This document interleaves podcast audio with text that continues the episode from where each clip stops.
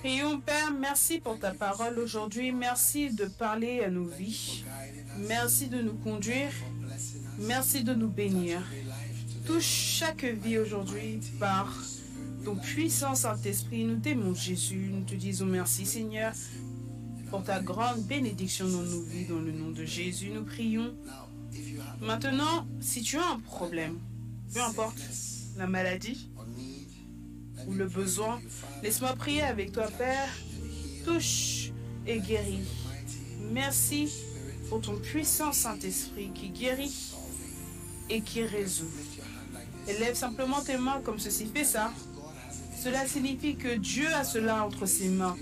Père, nous mettons entre tes mains chaque problème, chaque source d'inquiétude, chaque crise, chaque danger présent dans lequel nous sommes.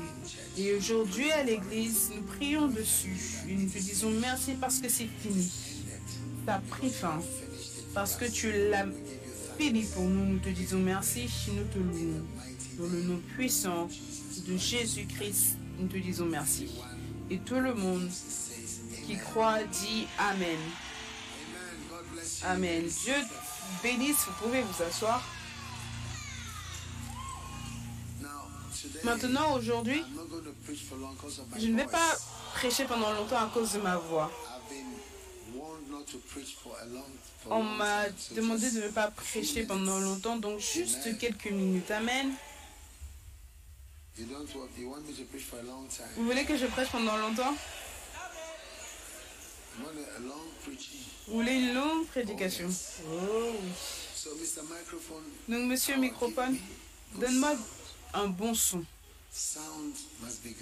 Le son doit être bon. Amen.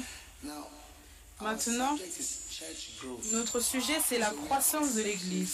Donc, nous sommes sur la section trois du livre La croissance de l'Église. La première session que nous avons, c'était la croissance de l'Église et un désir brûlant. Et après, nous avons fait la section deux, la croissance de l'Église et les personnes laïques.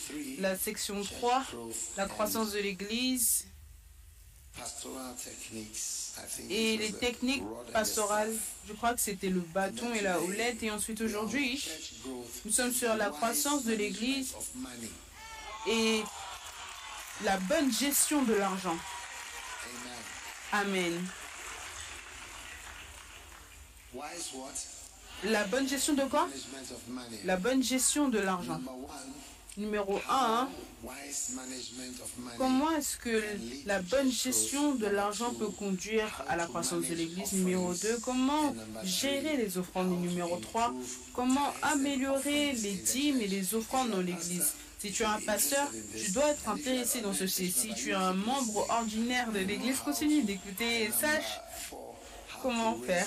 Et numéro quatre, comment lever des fonds à l'Église. D'accord?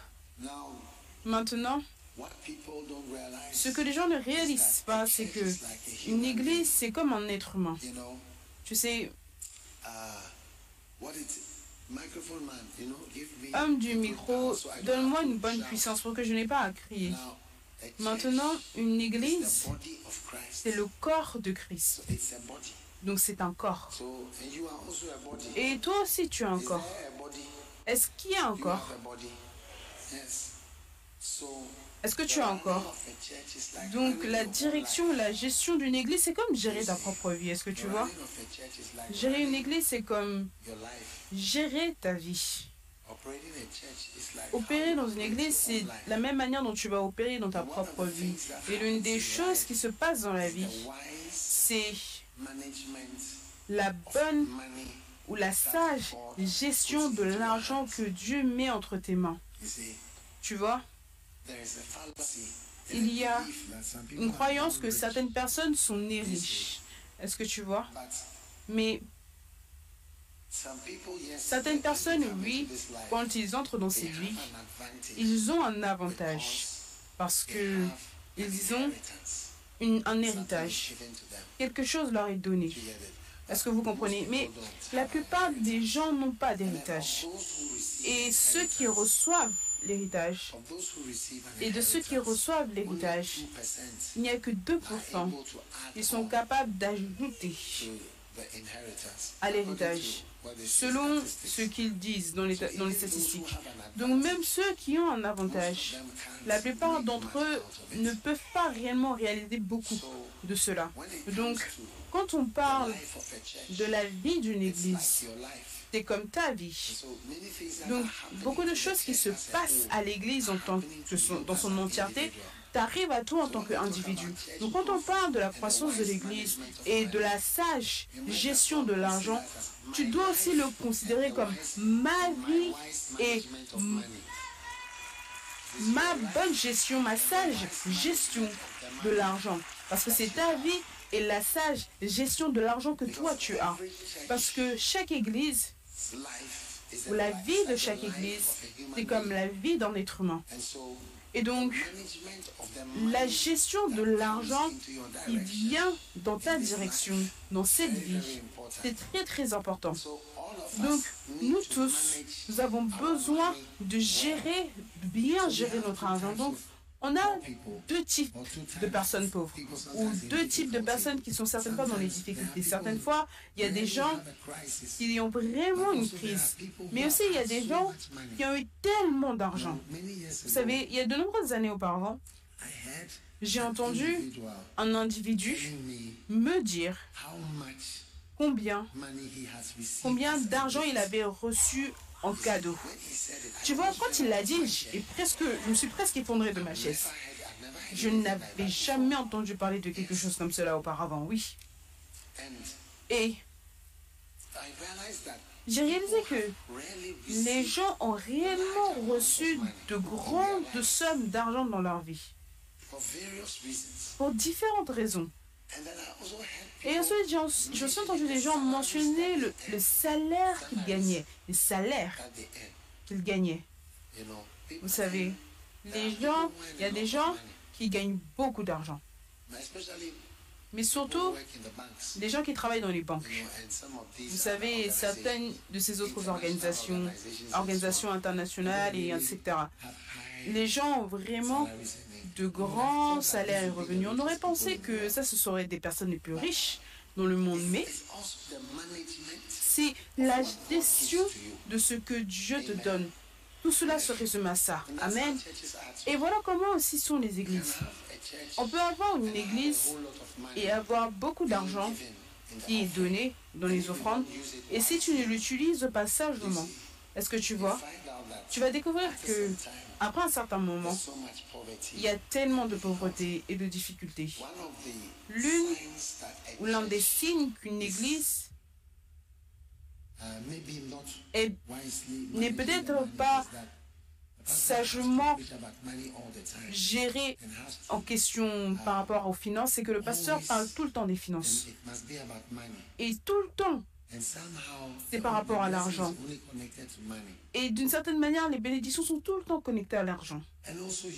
Et aussi, tu découvres que, sans certaines fois, les églises, à un certain point, sont dans les difficultés. Tu vois que l'église doit être amie avec des personnes riches. Est-ce que tu vois? Ils doivent toujours essayer d'une certaine manière d'être proches des personnes riches ou des personnes qui ont un avantage à un certain point.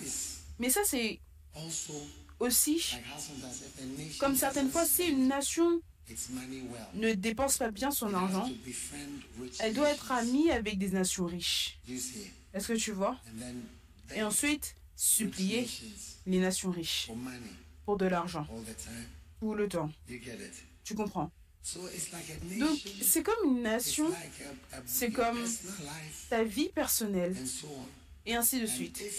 Et si, donc, peu importe ce que l'Église doit faire, tu dois le faire. Donc, ce que, ce dont, ce que je prêche, que tu sois un pasteur d'une Église, tu peux écouter attentivement à ce message. Parce que quand tu rencontres des pasteurs, comment, comment est-ce qu'on peut avoir plus d'argent pour faire le travail que nous devons faire? Quand tu rencontres les individus, ils te demandent aussi comment est-ce qu'on peut avoir plus d'argent pour vivre nos vies. Quand tu rencontres une nation, ils vont aussi demander comment est-ce que tu peux avoir de l'argent pour développer la nation et pour créer les routes, pour faire ça ou pour faire ci. C'est ce, ce dont je prêche. C'est ce que je prêche dessus aujourd'hui. La croissance de l'Église et la bonne gestion, la gestion sage de l'argent, ça s'applique toujours à toi. Et par cette prédication que je vais prêcher, il y a plusieurs personnes, juste le message d'aujourd'hui, vont te faire ou vont faire de toi une personne riche. Amen. Est-ce que tu es sûr que tu veux écouter mon message? Magnifique. Donc, Dieu va faire de toi un manager sage de l'argent. Un manager sage. Amen. Maintenant, numéro un, quand tu veux sagement gérer ton argent, d'accord? Est-ce que vous êtes là? Numéro un, c'est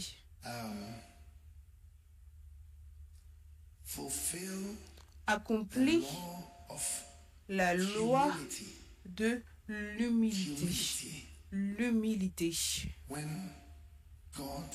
Quand Dieu te bénit. Voilà comment augmenter ton argent. Utilise-le avec sagesse. Amen. Une fois que l'argent entre, entre dans tes mains, tu dois décider de te souvenir très rapidement, sois humble. Il y a quelques années, je suis allé en Amérique et j'ai vu certains frères. Et ils m'ont dit que ils déménageaient de là où ils étaient et ils allaient dans un certain quartier, vous savez, et que les médecins ne restaient pas dans ce quartier-là. Mais cet autre, cet autre quartier-là, c'était un quartier moins cher et il y avait des quartiers beaucoup plus élevés, beaucoup plus chers. Donc, j'ai dit que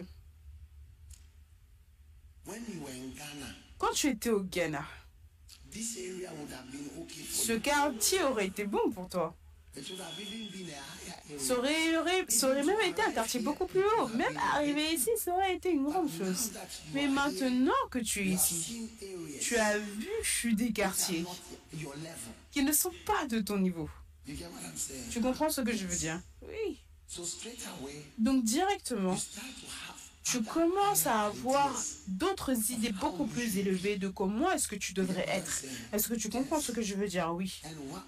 Et l'une des choses que les gens ne réalisent pas, c'est que l'humilité, la Bible déclare en Psaume soixante-quinze, promotion neither cometh from the east nor from the west. Amen.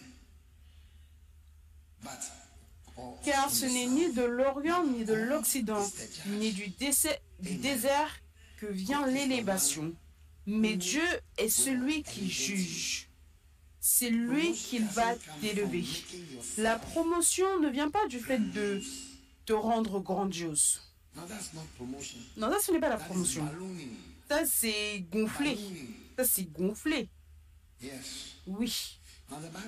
Maintenant, la Bible déclare que Dieu résiste aux orgueilleux. Il fait grâce. Il fait grâce. Dans la version anglaise, il donne la grâce. Il donne la grâce. Il donne la grâce aux humbles. Donc, alors qu'on s'humilie, est-ce que tu vois? On est humble dans la manière dont on voit les choses. Ça t'aide à maintenir la richesse. Et ça t'aide à bien ajouter parce que beaucoup d'argent est dépensé par rapport à la manière dont tu vis. Par exemple, moi, j'ai très peu. Je n'ai rien à acheter. Donc, quand quelque chose est gâté, je suis heureux. Comme mon haut-parleur était gâté, je devais en acheter un autre et j'étais heureux parce que je me suis dit, hey, j'ai quelque chose à acheter. Tu vois ce que je veux dire? Mais tu vois que beaucoup de fois, quand Dieu te bénit financièrement, certaines idées te viennent en tête. Je dois m'asseoir en business, en classe business. Je dois être en première classe. Je dois conduire cette voiture. La Bible déclare que Ne te soucie pas des choses élevées. Tu vois, je dois conduire cette voiture. Ma voiture doit avoir des sièges en cuir. Mon, ma voiture doit avoir la, climi, la, climi, la climatisation pour les fesses, le chauffage pour les fesses. Ma voiture doit avoir ça. Il doit y avoir ça, il doit y avoir ça. Je dois être ça, je dois être ci. Et tu découvres que en Afrique, on découvre que c'est là où on met l'accent. Oui, c'est là où on met notre accent. Je dois avoir ce type de célébration, ce type de mariage, ce type de fête, ce type de quoi que ce soit, parce que je suis arrivé. Arrivé. Parce que tu es arrivé. Arrivé où? Où est-ce que tu es arrivé? Où est-ce que tu es atteint? Il y a un changement. Si tu perds ton travail maintenant, qu'est-ce qui va t'arriver? Tu dois te poser la question. Il y a un changement. Et toutes ces gros, gros, gros travail, il peut y avoir un changement à n'importe quel moment.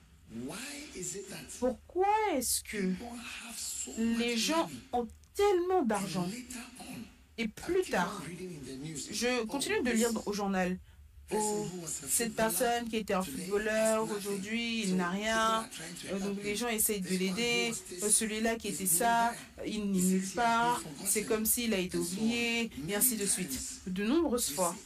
Tu vois, tu sais, un jour, je suis allée à Dubaï, oui, et mon vol, on avait à peu près quelques heures. Donc je me suis dit, je ne suis jamais allée à Dubaï auparavant, donc...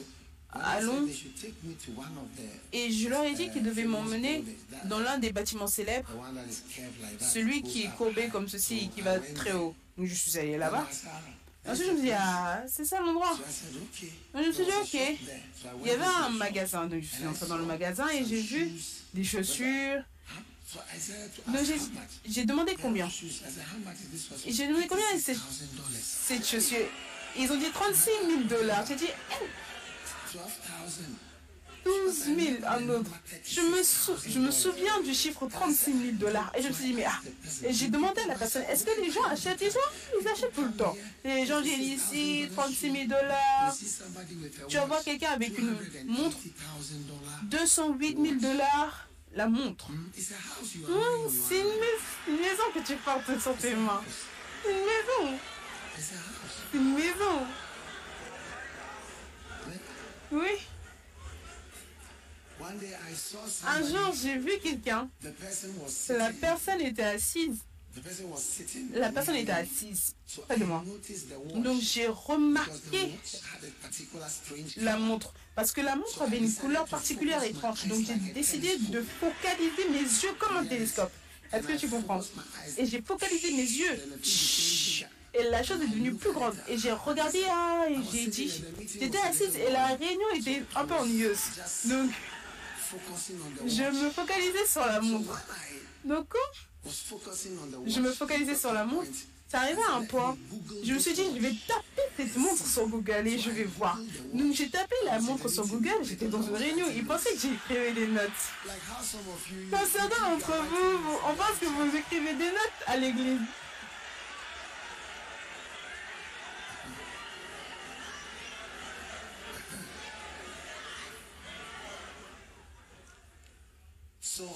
Donc, j'ai tapé sur Google la montre et j'ai vu le prix. Je pense à peu près sur quinze mille sterling. Était assis sur la main de l'homme. J'ai dit, waouh! Ça, c'est une maison. C'est une voiture. En fait, c'est une voiture. Oui. C'est comme si tu as un tout petit peu prospéré. C'est là. Oh. Ma montre que je dois porter. Je dois porter cette montre. Je dois porter ces chaussures. Je dois... Tu sais, il y a un changement. Disons que tu es un footballeur et ils disent, hey, tes buts ne viennent plus. Tu ne marques plus. Ou alors tu es blessé. Qu'est-ce que tu vas faire? Oui. Donc, à chaque fois que... Ah, maintenant tu es un politicien. Maintenant, tu es membre de quoi? D'un cabinet ou d'un parlement ou quelque chose. Garde tes yeux humbles, parce qu'avant que demain, il peut dire hey, non. Changement. Il y a tellement de choses où des changements soudains peuvent prendre place. Des changements soudains peuvent prendre place. Donc, tu vois que quand l'Église a l'argent, a de l'argent, quand Dieu te bénit, garde un œil humble. Oh oui. Amen. Et Dieu va te bénir. Numéro deux. La loi de la d'avoir des priorités. Des priorités. Amen. Quand Dieu te bénit, tout le monde ici, est-ce que vous m'écoutez? Il y a quelque chose qu'on appelle priorité. Mais la définition du mot priorité. Oui. Priorité. Qu'est-ce qu'une priorité?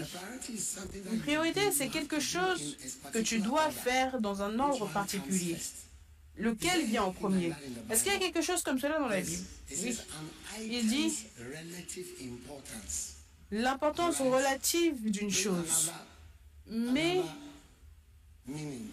une autre définition, s'il te plaît, ça n'aide pas. Matthieu chapitre six. Matthieu chapitre six.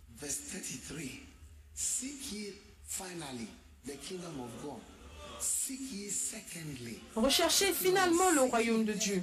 Recherchez en troisième position le royaume de Dieu. Recherchez premièrement le royaume de Dieu. Amen. Donc vous voyez que même dans le royaume de Dieu, quand Jésus parlait, il a expliqué les lois de ce qui est premier, ce qui est deuxième, ce qui est troisième, ce qui est quatrième. Celui-là vient en premier, celui-là vient en deuxième, celui-là vient en troisième. Donc, quand tu ne sais pas ce qui est premier, ce qui est deuxième, ce qui est troisième, une maison vient avant une voiture. Est-ce que tu m'as entendu? Une maison vient avant une voiture. Quand tu veux finalement investir dans une voiture, que quand les gens vont voir la voiture, ils vont dire que oui. Ça, c'est une voiture des voitures. Est-ce que tu as une maison? Est-ce que tu as une maison des maisons? Oui, la maison vient avant la voiture, donc l'argent ou la gestion sage de l'argent de l'église, le bâtiment de l'église vient avant la voiture du pasteur. Je préfère, je préfère plutôt avoir un bâtiment de l'église plutôt qu'une voiture. Parce alors que nous ici maintenant, ici on n'a pas de loyer, on n'a rien. Je suis meilleur, je suis mieux. Il n'y a pas de lutte. Alléluia. Il n'y a pas de lutte, absolument pas. Donc partout, tu peux voir le pasteur, il marche, mais l'église est en train d'être bâtie. Amen. Tu vois, certaines fois, quand tu vas dans une église sur le champ de mission, tu vas voir que le loyer pour l'église, est-ce que tu vois, c'est des milliers, c'est par exemple mille cinq cents dollars. Le loyer, mille cinq cents dollars pour un bâtiment. Maintenant, le loyer pour la maison du pasteur, mille cinq cents dollars également. Le coût maintenant pour gérer l'église, un deux mille et quelques. Comment que tu ne réalises, il y a tellement de dépenses et tellement de factures. Juste dans une seule église. Est-ce que tu comprends ce que je veux dire? Donc, la maison de l'église, c'est très important. D'accord? La maison, c'est premièrement avant qu'on ne parle de tes dépenses. Applique-le à ta vie. Qu'est-ce qui vient en premier? Oui. Applique-le à la nation. Lequel vient en premier? Oui. Et tu sais, je ne veux pas donner des exemples. Si je donne des exemples par rapport au pays, à ce pays, n'importe quel pays, c'est comme si tous les exemples de l'opposé sont faits par des nations dans le monde, et surtout dans les nations africaines. Amen. Donc, la loi d'avoir des priorités. Amen. Numéro trois. Comment gérer ceci, c'est comment augmenter ce que tu as. Amen. La troisième clé pour augmenter la gestion sage, c'est éviter les dettes. Amen. La Bible déclare que ne doit à aucun homme. Oui. Mettons la définition de priorité. Priorité. Oh. Mais la définition que tu venais juste de mettre, ça venait juste d'être là. Oui. La chose qui est regardée comme étant la plus importante, plus importante que les autres. La place est la plus haute parmi différentes choses. Le droit de faire certaines choses avant d'autres personnes. La priorité. La priorité. Donc la chose qui est regardée comme étant la plus importante. Donc tout le monde a ce qu'il voit comme étant la plus importante. Qu'est-ce que tu penses être le plus important? Tout comme on a dit, un membre à un bus. Pour nous, c'est plus important que des bus viennent à l'église que des voitures dans cette église. C'est notre priorité et c'est plus important que d'autres choses dans ta vie. Qu'est-ce qui est le plus important? Trouve un terrain. Ne travaille pas dans cette banque à jamais. Gagner, gagner, gagner, gagner, gagner de l'argent. Trouve un terrain. Et commence à bâtir. Achète des blocs. Si tu ne sais pas, voilà comment l'église est. Les gens nous regardent comme si on avait de l'argent. C'est ce qui vient avant l'autre. C'est ce qui vient avant l'autre. Une fois, j'ai rencontré des pasteurs et un pasteur. Vous savez, certains pasteurs sont invités, venez prêcher, venez prêcher, venez prêcher. On aime qu'ils viennent prêcher. D'autres, ils n'ont pas d'invitation. Certains de mes pasteurs, certains les invitent, d'autres personnes ne les invitent. Je me tenais avec des pasteurs et l'un était tout le temps invité dans des endroits pour prêcher et l'autre personne, personne ne l'invitait. Tous les autres personnes ne les invitaient. Donc j'ai demandé à celui que personne n'invitait, « Est-ce que tu as un terrain ?» Il a dit « Oui, il a une maison, il a bâti une maison. » Et celui qu'on a invité, il avait des dollars, tout cela. Il n'avait même pas un terrain. Et tu te demandes, pourquoi? Comment est-ce que tu gères la bénédiction que Dieu te donne? Les gens ont beaucoup d'argent qui passe entre leurs mains. Personne ne doit jamais dire que le Ghana est pauvre. Le Ghana n'est pas pauvre. Le Ghana est mal géré. Complètement. Non, non, non, non, non. C'est complètement mal géré. Depuis l'indépendance jusqu'à aujourd'hui. On a gaspillé le pétrole, l'or, le coco, le cacao, tout, le boxy, tout.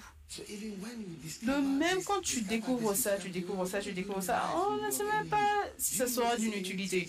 Est-ce que tu remarques des changements au Ghana depuis qu'on a découvert le pétrole? C'était sous le président Koufa que ça avait été découvert. Je ne sais pas si ta vie a changé ou si quoi que ce soit a changé au Ghana. Maintenant, on est en train d'entrer dans différents types de problèmes. Et tu vois, à chaque fois, on blâme. Durant le temps de Rawlings, on blâmait le colonialisme et le néocolonialisme. Le colonialisme ne marchait pas, donc ils ont dit le néocolonialisme. Chaque jour, il y a un nouveau mot qui est inventé pour expliquer les choses, oui. Donc, les nations, est-ce que tu peux dire que le Ghana est pauvre? Regarde. J'ai lu dans le journal que le Ghana est le plus grand exportateur d'or en Afrique. Non, ça c'est un pays qui est couvert. Je ne sais même pas pourquoi est-ce qu'ils ont nommé le Ghana la Côte d'Or, parce que je ne sais pas s'ils savaient combien d'or est-ce qu'on avait. Je ne sais pas s'ils savaient combien d'or on avait. Comme le pays est littéralement couvert d'or du sud au nord. Et c'est aussi couvert d'huile, de pétrole. Le pays entier, il y a du pétrole. Un géologiste venant d'Angleterre, il m'a dit qu'il avait fait des recherches, ou donc quoi que ce soit. Il m'a dit les endroits où il y avait du pétrole dans le pays. Je suis sûr que... Et on, on en a même plus que l'Arabie Saoudite, oui.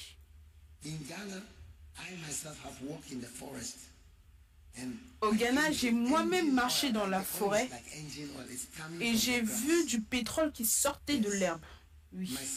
Moi-même, je l'ai vu.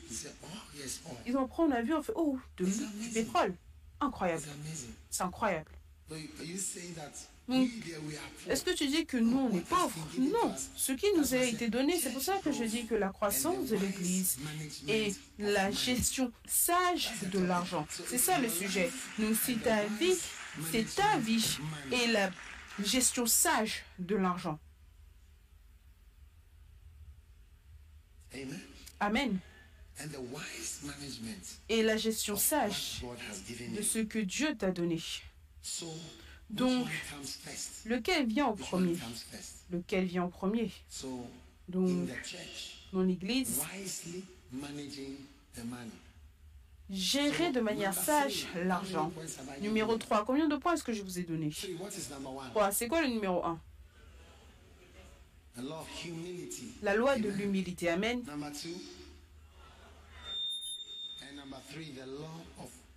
Et numéro trois, la loi d'éviter les dettes. Oui.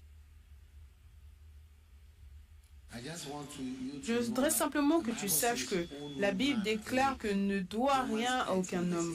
Romains treize, verset huit. Ne doit rien à aucun homme. Alléluia.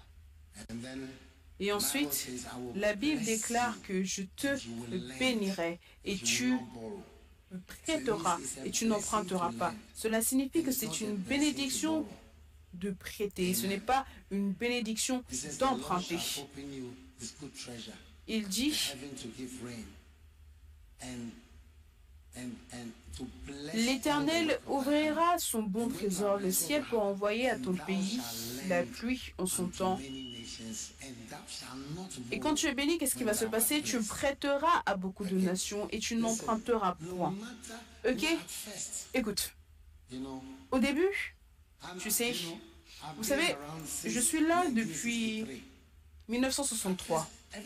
Au début, à chaque fois que j'ai écouté les choses de l'économie, les gens, quand ils parlaient, moi, je ne comprenais pas ce qu'ils disaient. Combien ne comprennent pas quand ils commencent à donner des discours? Levez vos mains si vous ne comprenez pas. Vous ne comprenez pas. Oh, l'église entière ne comprend pas. Moi aussi, je ne comprends pas.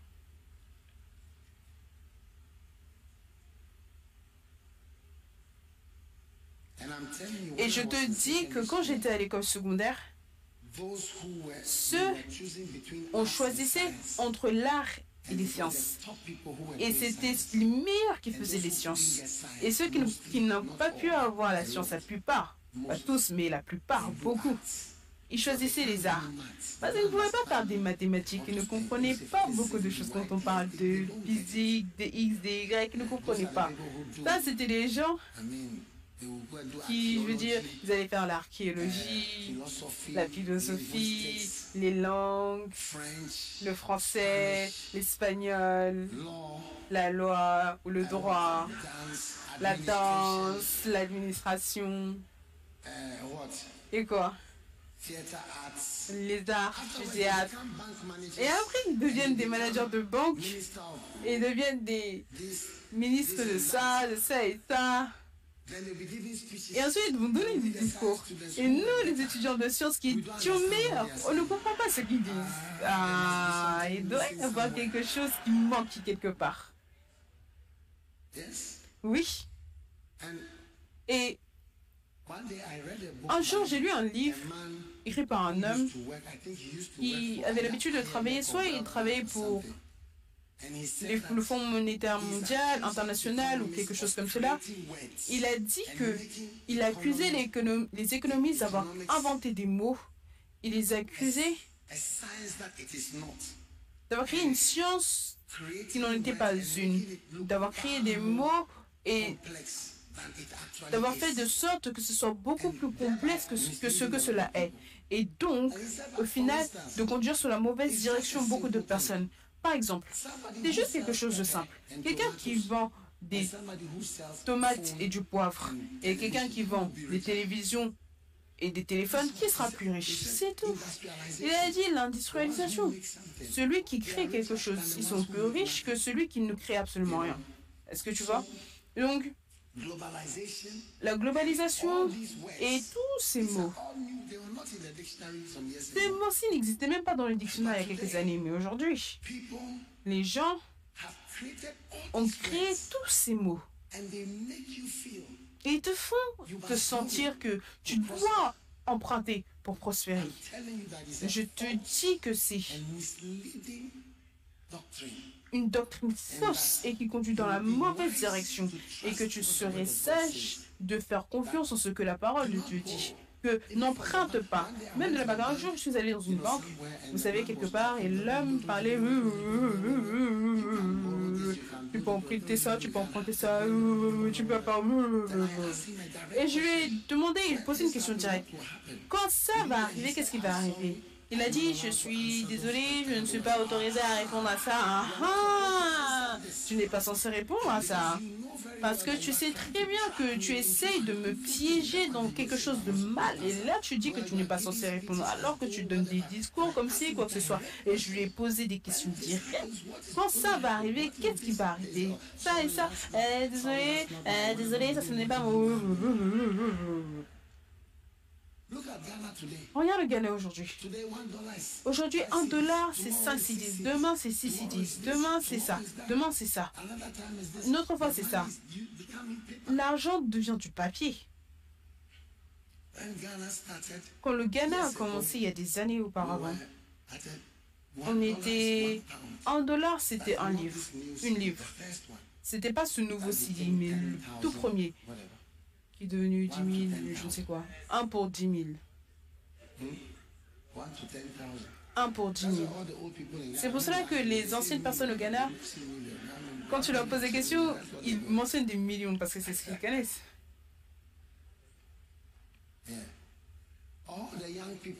Tous les jeunes, les jeunes à l'église, les gens se moquent de nous quand on dit que oh, on n'emprunte pas. Quelqu'un est venu à Anakazo et il a dit, ah,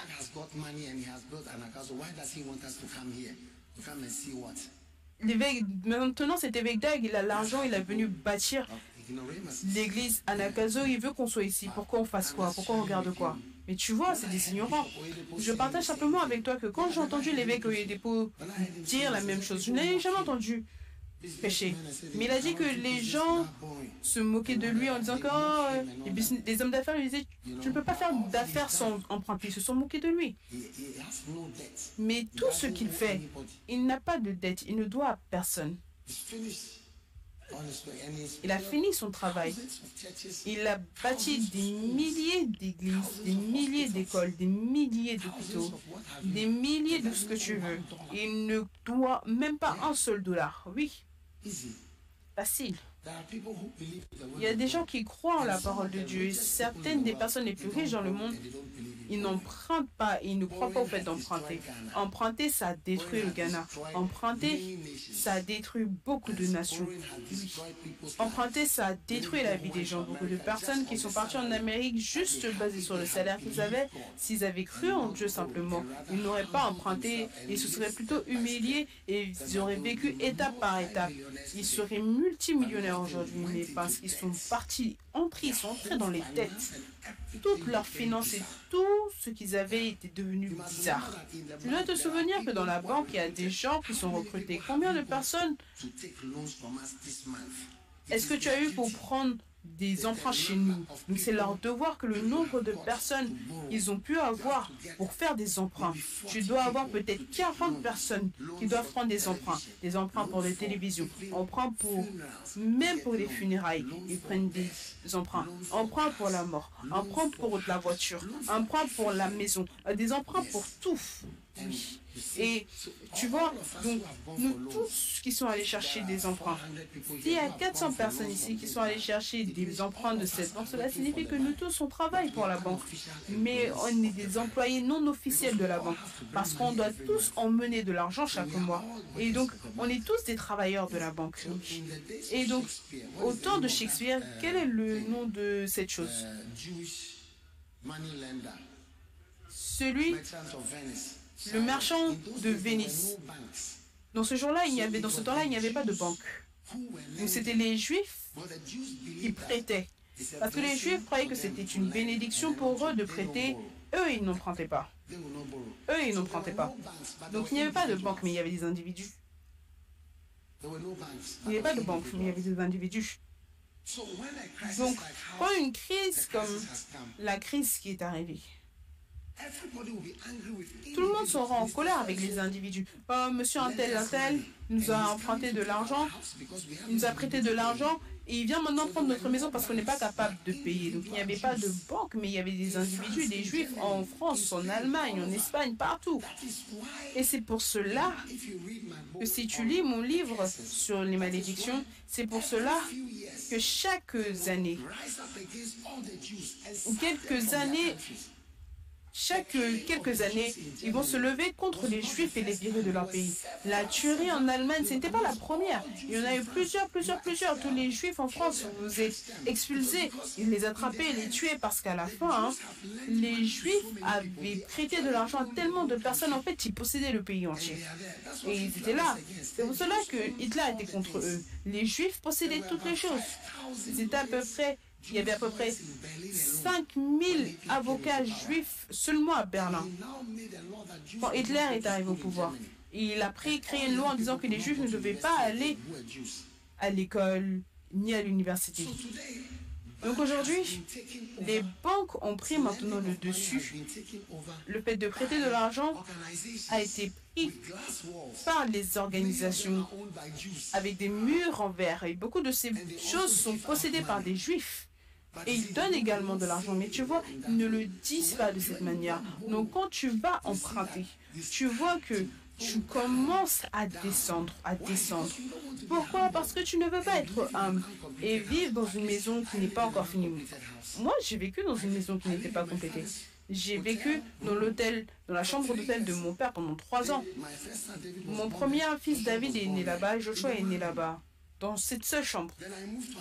Ensuite, je suis partie dans une maison qui n'était pas encore finie, pas encore complétée. Je suis partie là-bas et je suis restée dans une maison qui n'avait pas encore été finie pendant des années. Je bâtissais la maison. Il n'y avait pas de fenêtre, même le sol. Il n'y avait même pas de béton sur le sol. Les meubles qu'on avait, on les couvrait. Personne ne pouvait nous rendre visite là-bas. C'était une maison qui n'était pas finie. Quand j'allais commencer une église à l'étranger, je laissais ma femme dans une maison qui n'était pas complétée, qui n'était pas finie. Même des voleurs sont venus. Ils sont venus, ils ont grimpé, ils sont entrés dans la maison pendant des années. Donc si aujourd'hui je dis que je ne dois à personne, quelqu'un va dire eh, « tu as de l'argent à cause de ça, tu as de l'argent à cause de ça », et ainsi de suite. Mais c'est aussi la, la manière dont j'ai choisi de vivre. Je n'ai pas dit que j'avais besoin d'être là ou là. Quand je suis allée à Genève, pour commencer une église, je suis restée dans une auberge de jeunesse. On partageait une salle de, de bain commune. J'étais le pasteur, le père de l'église. Au moment de la douche, on allait, on allait tous. Quand tu partais déjà d'ici vendredi, les papiers toilettes étaient finis. Ça allait arriver juste la semaine d'après. Oh oui. Voilà comment j'ai commencé les églises. Oui, quand je suis partie à Genève, j'ai commencé l'église. Certains membres sont venus dire que tu ne peux jamais rester dans cette auberge. On ne va pas autoriser cela, tu dois venir. J'ai dit, eh, c'est ok, je peux rester ici. Et je suis restée là-bas, j'ai planté l'église. Pendant des années, j'allais rester dans cette auberge. Oh oui. Aujourd'hui, tu veux venir nous critiquer, qu'on est ici, on est ici, on est ici, on est ici, on est ici. Tout doucement, tout petit, petit, petit, petit, la sage gestion du peu qu'on avait. Tout doucement, tout doucement, on est arrivé là où on est aujourd'hui. Oh oui. Donc, tu me vois, un jour, j'ai rendu visite à un homme riche et je ne pense pas que ça vaut plus de cinq six dix. Parce qu'il a grandi en épargnant de l'argent. Et ça, c'est la nourriture qu'il connaît. Donc, même quand il est millionnaire, on lui ramène cette même nourriture parce que c'est ce qu'il aime. Oui. Mais pour toi, petit, petit prospérité que tu as.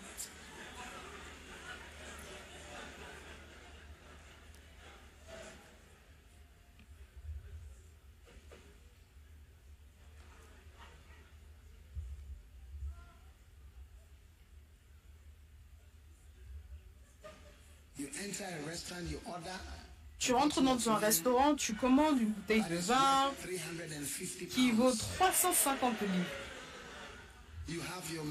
Tu as ton repas, tu dois manger dans ce type de restaurant, dans ce type de quoi que ce soit. Au moment où tu finis dans le restaurant, cinq cents livres. Personnellement. Tu vois, une fois, je parlais, ce n'est pas que je ne connais pas la richesse. Quand j'étais enfant, je voyageais en première classe avec mon père. J'étais petit comme ça.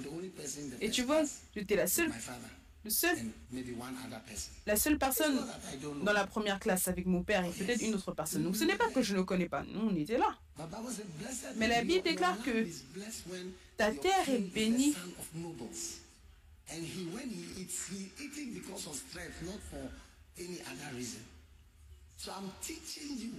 And I'm telling you, the debt is an evil thing. All the arrangements they are making, all none of them will work. Donc c'est heureux toi dont le roi est de race illustre. Et donc je vous enseigne que emprunter, c'est mauvais. Et le monde entier est basé sur la fausseté. C'est basé sur le fait de dépenser de l'argent que tu n'as pas. C'est basé sur le fait de vivre à un niveau où tu n'es pas censé vivre. C'est basé sur le fait de vivre dans une maison qui n'est pas la tienne, de conduire une voiture qui est beaucoup plus élevée que ton quoi que ce soit. Tu es censé conduire une voiture peut-être déjà utilisée, quelque chose de petit, mais dans ton cas, tu aspires à quelque chose d'élevé. Et ça, c'est le système mondial. Et tu peux faire le tour tous, tous les jours. Tu vas arriver avec de nouveaux mots. Soit tu vas venir avec le mot ingénieur financier. Ou... Je n'ai même pas envie de mentionner les mots courants parce que ça vient juste d'arriver au Canada. Après, tu vas penser que je vais critiquer cette chose. Mais quels sont les autres mots? Équi... Équitalisation. Ou quand tu dois à quelqu'un, au, au lieu de payer, ils vont quoi? Amortisation. Tu sais, ça.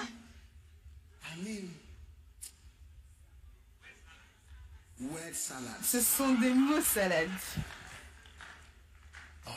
Oh oui. Donc, frères et sœurs, ne sois pas impressionnés. Ne sois pas impressionnés. Humilie-toi et crois en Dieu. Oui. Crois en Dieu. Sois humble. Vis une vie humble. Oui. Vis une vie humble. Il n'y a pas besoin de certaines choses quand le temps viendra, quand le temps viendra. Maintenant, par la grâce de Dieu, je ne sais pas quelle voiture je ne peux pas me permettre d'avoir. Par la grâce de Dieu. Même les gens vont lâcher pour moi. Les gens vont lâcher pour moi. Les gens, ils vont juste la commander et l'emmener. Oui, tu vois, je suis au niveau où je peux. Mais maintenant, parce que je suis habitué, quelqu'un me disait que je devais changer mon pick-up. J'ai dit, mais j'aime mon pick-up. Parce que c'est ce, c'est ce à quoi je suis habitué. C'est ce à quoi je suis habitué. Ça, c'est la vie à laquelle je suis habitué, oui. C'est ce qui m'a fait prospérer, oui. Quand Benny Hinn est venu, je l'ai pris dans mon pick-up. J'ai dit, ça, c'est ma voiture. Assieds-toi, s'il te plaît. Allez, allons-y. Donc, la loi d'éviter les dettes. Un jour, un manager de banque est venu me voir et il a dit, on a un bureau pour les églises, pour prêter l'argent aux églises. Mais Lighthouse n'est pas sur notre bureau. On a besoin que Lighthouse soit sur notre bureau. J'ai dit, vous savez déjà, oui. Que Dieu bénisse tes mains pour que tu n'empruntes pas, mais que plutôt tu sois une personne qui prête et qui donne. Oui. Dans le nom de Jésus. Oh oui. Oh oui.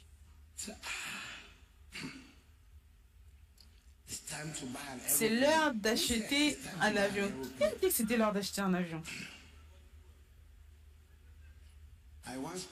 Une fois, j'ai parlé à un homme qui a dit que quand tu possèdes un avion, il y a seulement deux jours où tu vas t'en réjouir. Je dis quoi?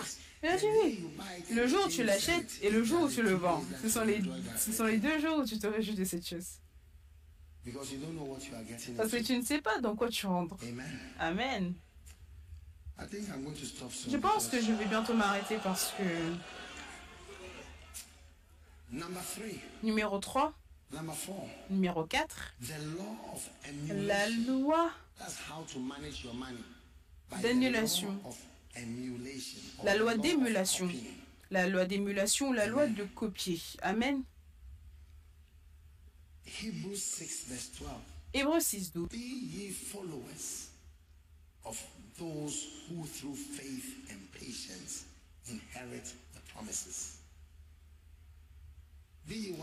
En sorte que vous ne vous relâchez point, imitiez ceux qui par la foi et la persévérance héritent des promesses. Donc copiez les ministères qui ont du succès et qui sont sans tête. Copiez les gens qui ne doivent pas d'argent. Regardez de près ce qu'ils font. Oui. Je me souviens d'un frère qui avait décidé de nous copier. Il avait une très grande église et il bâtissait un grand bâtiment. Il a dit, j'ai décidé de copier. Quand je t'ai entendu dire, ne dois pas de l'argent, il a dit, et son pays, c'est un pays endetté. Il a dit, j'ai décidé de suivre. Il a dit aujourd'hui, il a dit, tout ceci m'a montré, je ne dois à personne par la grâce de Dieu. Donc je te dis merci de m'avoir donné cette inspiration. Donc, regarde quelqu'un qui est sans dette dans ta vie et qui est réellement prospère et suit les mêmes étapes. Oui. Je me souviens d'un pasteur, il était très proche de moi. Il a vu comment j'avais bâti une maison et comment j'avais déménagé dans ma maison même quand elle n'était pas finie. Il a décidé de me suivre. Il a bâti une maison. Ce n'était pas complètement fini. Il a déménagé dedans. Il m'a appelé, il a dit, je veux te dire que je suis dans ma maison aujourd'hui. Et réellement, Dieu l'a béni au fil des années. Je l'ai regardé aller plus haut et plus haut. Plus haut et plus haut. Donc, il y a une loi. Il y a même un économiste appelé Abramowitz. Il est venu avec une loi du fait de rattraper. Tu rattrapes ceux qui sont au-devant de toi. Suis ce qui a du succès. Et rattrape. Rattrape. Peu de pays sont capables de rattraper, peu d'églises sont capables de rattraper parce que l'humilité, l'humilité. Est-ce que vous, vous savez combien de pasteurs m'ont demandé des conseils par rapport à la construction? Est-ce que vous savez le nombre? Beaucoup. Est-ce que vous, souviens, vous savez combien ont suivi les conseils? Zéro. Bon, pas zéro. Certains ont suivi. Certains ont suivi, mais peut-être que je n'aurais pas dit la plupart, parce que peut-être que j'aurais tort. Mais beaucoup de personnes ne suivent pas. Comment est-ce que tu bâtis une église? Comment est-ce que tu bâtis une église? Oui.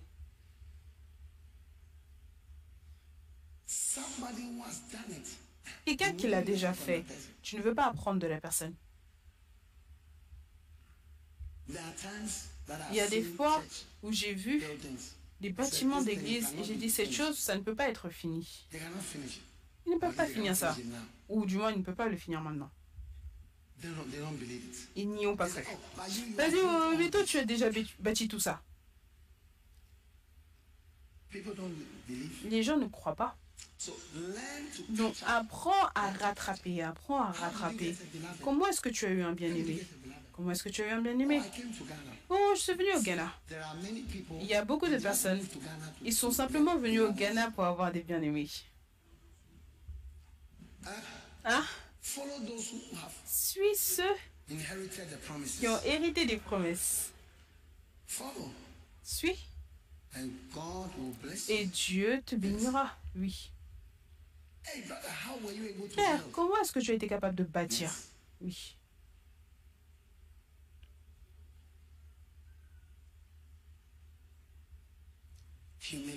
L'humilité. L'humilité. Humilie-toi. Humilie-toi sous la main puissante de Dieu. Suis quelqu'un qui s'humilie. Oui. Et tu verras, Dieu va t'élever parce que tu t'es humilié. Il faut suivre les étapes de l'humilité dans la construction. Oui. Des plans élevés. Des grosses idées. Quand Dieu m'a donné Korle Gonno, j'ai dit merci. Je ne connaissais personne à Korle Gonno, mais je l'ai accepté. Et Korle Gonno, qui est l'un des endroits, disons, qui n'est pas si bien. Pas quoi? Pas si bien. J'étais heureux avec ça. Je l'ai embrassé. Et c'est là où Yonggi-cho est venu à la fin. C'est là où l'évêque Blake est venu. C'est là où euh, Stevie Wonder est venu dans l'église. C'est là où le pasteur Wanda Smith est venu. C'est là où Idaosa est venu. C'est là où euh, Tom Duchel, from, Tom Duchel uh, South, uh, from Zimbabwe came. Du Zimbabwe est venu.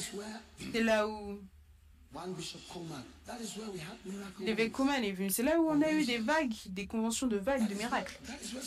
C'est ce que Dieu m'a donné. Et j'étais OK avec ça. J'étais OK avec ça. Mais toi, Dieu va te bénir avec une terre quelque part, un terrain quelque part. Tu vas dire, oh non, ce terrain, il est trop loin. Moi, je veux un terrain à l'Abonie.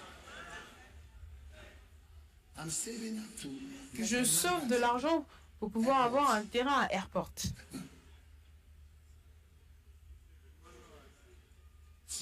Donc, à partir d'aujourd'hui, suis quelque chose d'humble. Tu seras surpris de voir à quel point tu seras béni là-bas. Amen. Est-ce que vous êtes excités?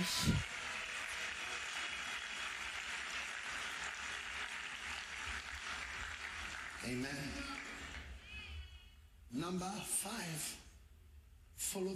Numéro cinq, suis la loi des saisons. Amen. Maintenant, les saisons. La Bible déclare en Ecclésiaste chapitre trois, le verset un,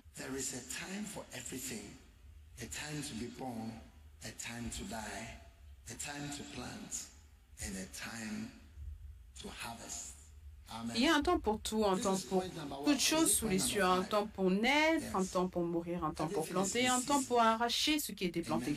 Est-ce que c'est le point numéro cinq? Oui. Donc tout est en saison. Amen. Tout est en saison. Donc,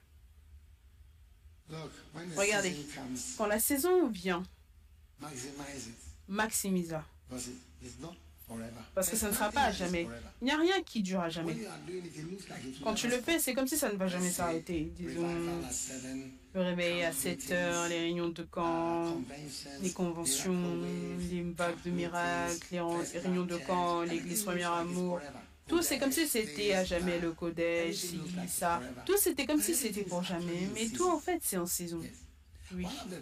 L'une des choses que j'ai remarquées par rapport à ceux qui ont de très bons travail, c'est qu'ils perdent la conscience du fait que c'est pour une saison. Oui. Parce que tu penses que c'est pour toujours. Tu vis, tu vois, quand tu cours à des grandes distances, tu cours doucement. Tu te trouves ton rythme. Si je te montre une course de chevaux, je peux vous montrer une course de cheval. Quel est le nom de ce cheval? Desert Crown. Si je te montre une course de cheval, Si je te montre une course de cheval, l'une des choses que tu vas trouver, c'est que quelqu'un qui va gagner la course, il a considéré la distance à laquelle il court. Et il sait que c'est pour une saison. Il aura besoin d'aller très vite juste pour une saison. Parce que quand tu chevauches un cheval, c'est comme une voiture. Certaines fois, tu vois des voitures qui sont à l'arrière. Et certaines fois, à cause de ça, ils ont des compagnons. Donc, quand la course commence, ton camarade, ton camarade de la même étable que toi va prendre les devants pour fatiguer les autres. C'est un plan. Même en athlétisme, ils l'ont. C'est « je vais diriger ». Et je vais partir et les gens, ils auront peur. Oh, je ne vais jamais les rattraper. Mais ton camarade sait que tu fais seulement ça pour fatiguer les gens. C'est juste pour une saison. Oui. Mais quand les gens ne savent pas que c'est pour une saison, ils agissent comme si c'était pour toujours. Mon cher ami, je ne sais pas là où tu es, ce que Dieu t'a donné, mais je ne veux pas qu'un jour tu viennes dire que oh, c'était un grand moment, mais maintenant je n'ai plus rien. Avant j'étais ici, j'étais là, j'avais ça, j'avais ça, j'étais étudiant. Quand j'étais étudiant, je ne savais pas que c'était juste pendant un moment et que bientôt je serais un adulte. Certains d'entre vous, vous êtes étudiants, vous serez plus riches que ce que vous ne serez plus tard, mais vous ne savez pas. Les travailleurs sont pauvres, les étudiants sont riches, je sais que vous ne croyez pas. Oh oui. Quand tu n'as pas d'enfants, c'est une saison. Tu vas prier pour les enfants, et quand les enfants viennent, les dépenses viennent. Oui. Différentes factures, différentes choses vont venir. Donc vois-le comme une saison. Et qu'est-ce que tu fais pendant la saison? Dans la saison où tu as de l'argent, tu bâtis rapidement. Oui, parce que quand le temps vient où tu n'as plus d'argent, bâtir, c'est ce qui prend tout ton argent. Pense au Ghana. Personne n'a jamais pensé que la pandémie ne viendrait. Hmm? Même si la pandémie n'a pas affecté le Ghana. On, la, on blâme la pandémie pour beaucoup de choses, mais le vrai facteur sur le terrain, c'est que la pandémie n'a pas affecté le Ghana. Le nombre de personnes qui sont morts à cause de la pandémie, c'était au total un millier de personnes. Ça n'a pas affecté ce pays, réellement. Mais on blâme la pandémie. Beaucoup plus de personnes meurent à cause de la circulation de la route. J'ai les chiffres, oui. Beaucoup plus de personnes. Est-ce que vous êtes avec moi? Et maintenant, personne ne s'attendait à l'Ukraine. Maintenant, maintenant, la guerre de l'Ukraine, ça devient même quelque chose. Plus de personnes qui a combattu lors de la Deuxième Guerre mondiale, dit on nous revient. Parce que l'Allemagne, durant la Deuxième Guerre mondiale, on dit que l'Allemagne doit signer qu'ils ne vont plus jamais combattre de guerre, qu'ils ne doivent plus jamais fabriquer des armes, ne sachant pas que leurs tanks, leurs tanks, ce sont les tanks les plus énormes. Durant la Deuxième Guerre mondiale, les tanks étaient, les tanks étaient appelés Panzer. Panzer, les tanks Panzer. Mais maintenant, on appelle ça les tanks Léopard deux. Ils sont de retour. Maintenant, personne ne s'attendait à la Turquie, au tremblement de terre. quarante secondes. quatre-vingt-cinq mille appartements se sont écroulés en quarante-cinq secondes. quatre-vingt-cinq mille. Hmm? Donc c'est pour une saison. Mais la saison changera. Donc, combien de personnes ont un bon travail? Levez votre main. Tu vois, Dieu te parle. Ça, c'est une prophétie. Tu as un bon travail, lève ta main. Le reste d'entre vous qui n'a pas de bon travail, ok. Dieu vous bénisse tous. Combien croient en Dieu pour un bon travail? Vous croyez, mais vous n'avez pas.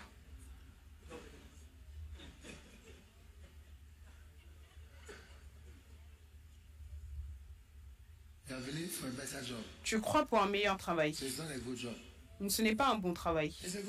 C'est un bon travail. Oui.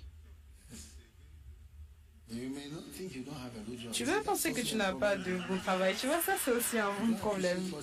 Tu n'apprécies pas ce que tu as, oui. C'est pour ça que tu dis que tu n'as pas de bon travail. C'est juste pour un temps. Ensuite, un temps viendra. Un temps viendra où la saison viendra où certaines choses seront possibles dans ta vie. Oui.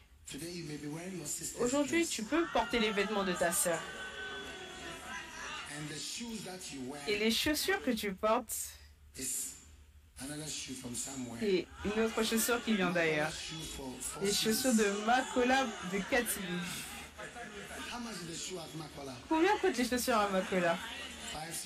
cinq C D, dix C D, quatre C D, oui. Et tu vas acheter des chaussures, des chaussures de cinq cédis, des chaussures que cinq cédis, ça fonctionne. Oui. Pourquoi est-ce que tu ne continues pas simplement de porter les chaussures de cinq cédis?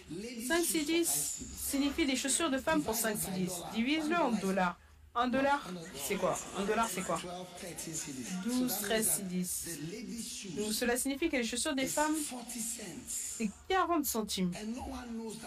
Et personne ne sait que c'est quatre cédis, c'est cinq cédis, les chaussures de quatre ou cinq cédis. Mais maintenant, tu veux changer cinq cédis. Tu vois, c'est pour cela que certaines personnes ne sont pas humbles. Si tu vois les chaussures qu'ils vendent, tu ne peux pas croire combien cela coûte. Des chaussures magnifiques. cinq cédis. cinq cédis. Les chaussures qui coûtent deux cents, trois cent cinquante dollars pour une chaussure. Maintenant, ton niveau a monté. Tu ne veux pas des chaussures de cinq cédis. Tu veux pas, tu vas acheter cela au centre commercial d'Accra. Combien est-ce que ça coûte dans le centre commercial d'Accra?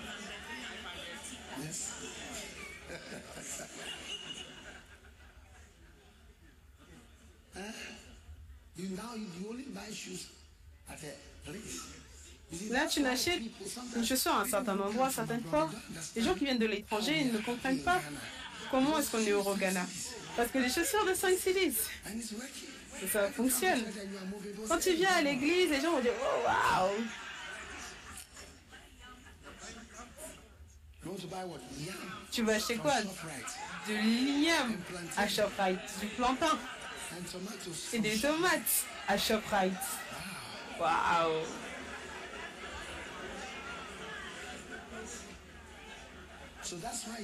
Donc c'est pour cela que tu vois certaines personnes, ils sont OK au Ghana. Ils sont bénis. Et au travers de l'humilité, il y a plus d'argent que tu as avant que tu ne réalises. Vive pour le mois entier, incluant acheter des chaussures, si ça, tout fonctionne. Oui. Oui.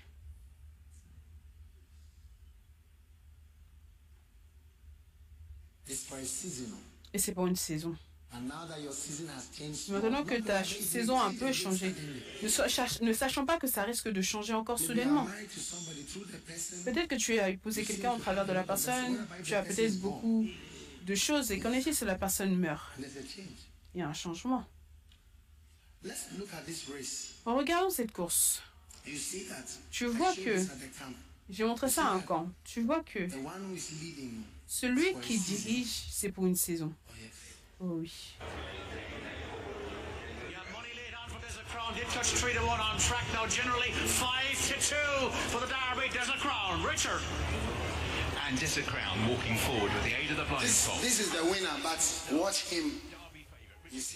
Lui, c'est le gagnant. Regarde-le, tu vas le voir, il est derrière, il autorise tout le monde à avoir sa saison. Et quand son temps arrive, tu verras. Oh, attends. On recommence. Qui est-ce? Yes, ready, go. Extra bit of acceleration that makes the difference between a, a good horse and a great horse.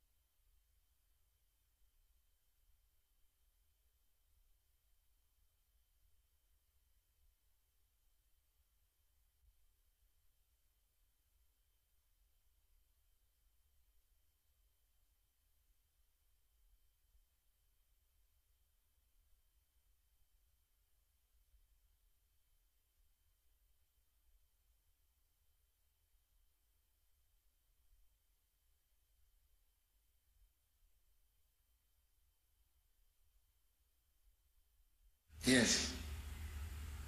But you see that you may be leading. That is precisely. Tu vois que tu peux diriger, mais c'est pour une saison. La saison change, tout peut changer. C'est pour cela que tu vois quelqu'un qui peut avoir un million de dollars aujourd'hui et demain, il emprunte de l'argent. Depuis que je suis devenu pasteur, j'ai vu tout ceci qui arrivait. Oui. Donc regarde bien ta saison. Et cette saison, à chaque fois qu'on bâtit l'église, bâtit. Bâtit maintenant. Ça, c'est la saison où on a de l'argent pour bâtir, et c'est pour cela qu'on bâtit les églises, oui. On bâtit partout, n'importe où, partout. C'est une saison. Je suppose que ça prendra fin. Donc, une fois que c'est là, je me, je me donne tout entier avec cela. Ça, c'est ma pensée, et ça, c'est mon cœur. Donc, tu dois aussi voir ta saison. Si Dieu te bénit et, quelqu'un, et que quelqu'un te favorise, réjouis-toi de cette faveur et prends la faveur comme une saison de faveur et pas comme une faveur qui va durer à jamais. C'est une saison. Une fois que j'ai cette faveur, c'est une bénédiction. Je vais l'utiliser sagement et je ne vais pas supposer que je serai tout le temps là et que cette chose sera tout le temps là. Même les gens qui donnent et qui bâtissent une église, je suppose que c'est pour une saison. Peut-être qu'aujourd'hui, ils sont bénis, ils sont heureux dans l'église pour donner. Je prends ça simplement comme une saison. Et pourquoi est-ce que je vais utiliser l'argent des gens pour autre chose? Je vais, pas, je vais utiliser pour des choses qui sont permanentes, pas des choses qui vont s'évaporer comme des chaussures. Enfin, des fois, tu vois des pays, pour l'anniversaire, ils vont dépasser tellement d'argent, les t-shirts, les vêtements, si, ça, beaucoup de choses. C'est comme s'il y a de l'argent pour ça, mais il n'y a pas de l'argent pour bâtir un pont pour Dokokrom. Il n'y a pas d'argent pour ça, il n'y a pas d'argent pour tout. Donc, ma soeur, c'est une saison. C'est une loi de saison. Il y a une loi. Il y a une loi. Tout est en saison. Oui. Et faites de votre mieux. Durant le camp, j'avais mes trois amis. Où sont mes trois amis? Aubert, Daniel et Joseph, oui. Ça, c'est Nathaniel. J'ai trois amis. Maintenant, quand je suis amie avec eux, vous savez, ils sont venus me voir après et ce sont mes amis que j'ai eus au camp. Est-ce que vous voyez? Maintenant, l'un d'entre eux m'a demandé une question très importante. Parce que c'est un temps de faveur. Chaque jour, au camp, je les appelais chaque jour. Chaque session, je les appelais. Donc l'un d'entre eux m'a posé une question très importante par rapport à l'école. J'ai dit oui, retourne à l'école. Je vais payer pour que tu puisses retourner à l'école. Utilise-le sagement. Je vais t'aider. Je vais t'aider à faire ça. Je vais t'aider à faire ça. Pour pouvoir aller à l'école, pour faire quoi que ce soit, ce que tu dois faire. Ça sera une bénédiction parce que personne ne m'a montré cette faveur auparavant. Je, je t'appelle, je te connais, personne ne me connaissait. Donc c'est une saison. Ne suppose pas. Regarde tellement d'affaires de business au Ghana. Où est-ce qu'ils sont aujourd'hui? Quand ils étaient au top, tu dois savoir que c'est juste pour une saison. Donc le prochain business qui va arriver, la nouvelle technologie qui va arriver va effacer les autres business. À chaque fois qu'il y a une nouvelle technologie, ça tue les business les plus anciens. Oui, ça tue les business les plus anciens. On avait l'habitude d'avoir les cafés Internet, les centres télécoms, beaucoup dans le pays entier. Dès que les téléphones mobiles sont arrivés, toutes ces business sont finis. Certains magasins viennent, d'autres se ferment. On avait Glamour, G M T C, U T C, on avait Kingsway, on avait ci, on avait ci, on avait ça. C'était les principaux, mais à un certain point, c'était fini. Donc, soyez sages dans votre saison. Amen. Donc, la croissance de l'église et le management, tu vois, les gens vont donner des offrandes à l'église.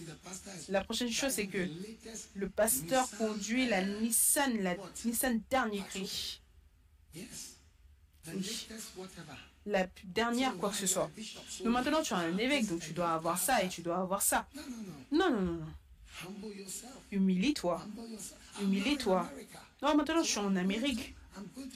Donc, je vais aller faire ça, je vais aller faire ça. Tu es en Amérique? Tu es en Amérique? L'Amérique? Prends ton temps haut. Sois humble. C'est pourquoi tu regardes les gens et tu dis, mais quand j'étais au Ghana, j'avais l'habitude de rester à Boubouachi. J'avais l'habitude de rester à Ogdena. J'avais l'habitude de rester à Korle Gonno. Et tu te demandes, ce n'était pas un problème. Et tu vois des attitudes qui viennent. Donc, souviens-toi. Est-ce que vous voulez regarder, est-ce qu'ils vont bien le montrer ou pas? Tu vois le gars qui dirige, mais plus tard, il ne dirige plus, il n'est plus en tête.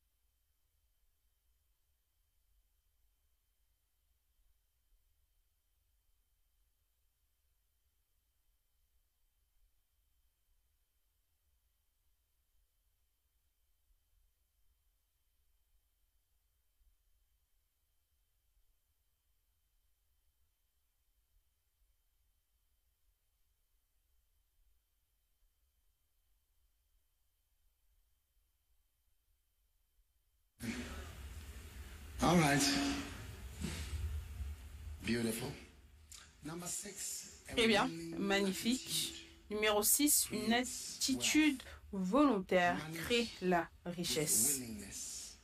Manège ou gère avec de la bonne volonté. Maintenant, la Bible déclare en Isaïe un dix-neuf.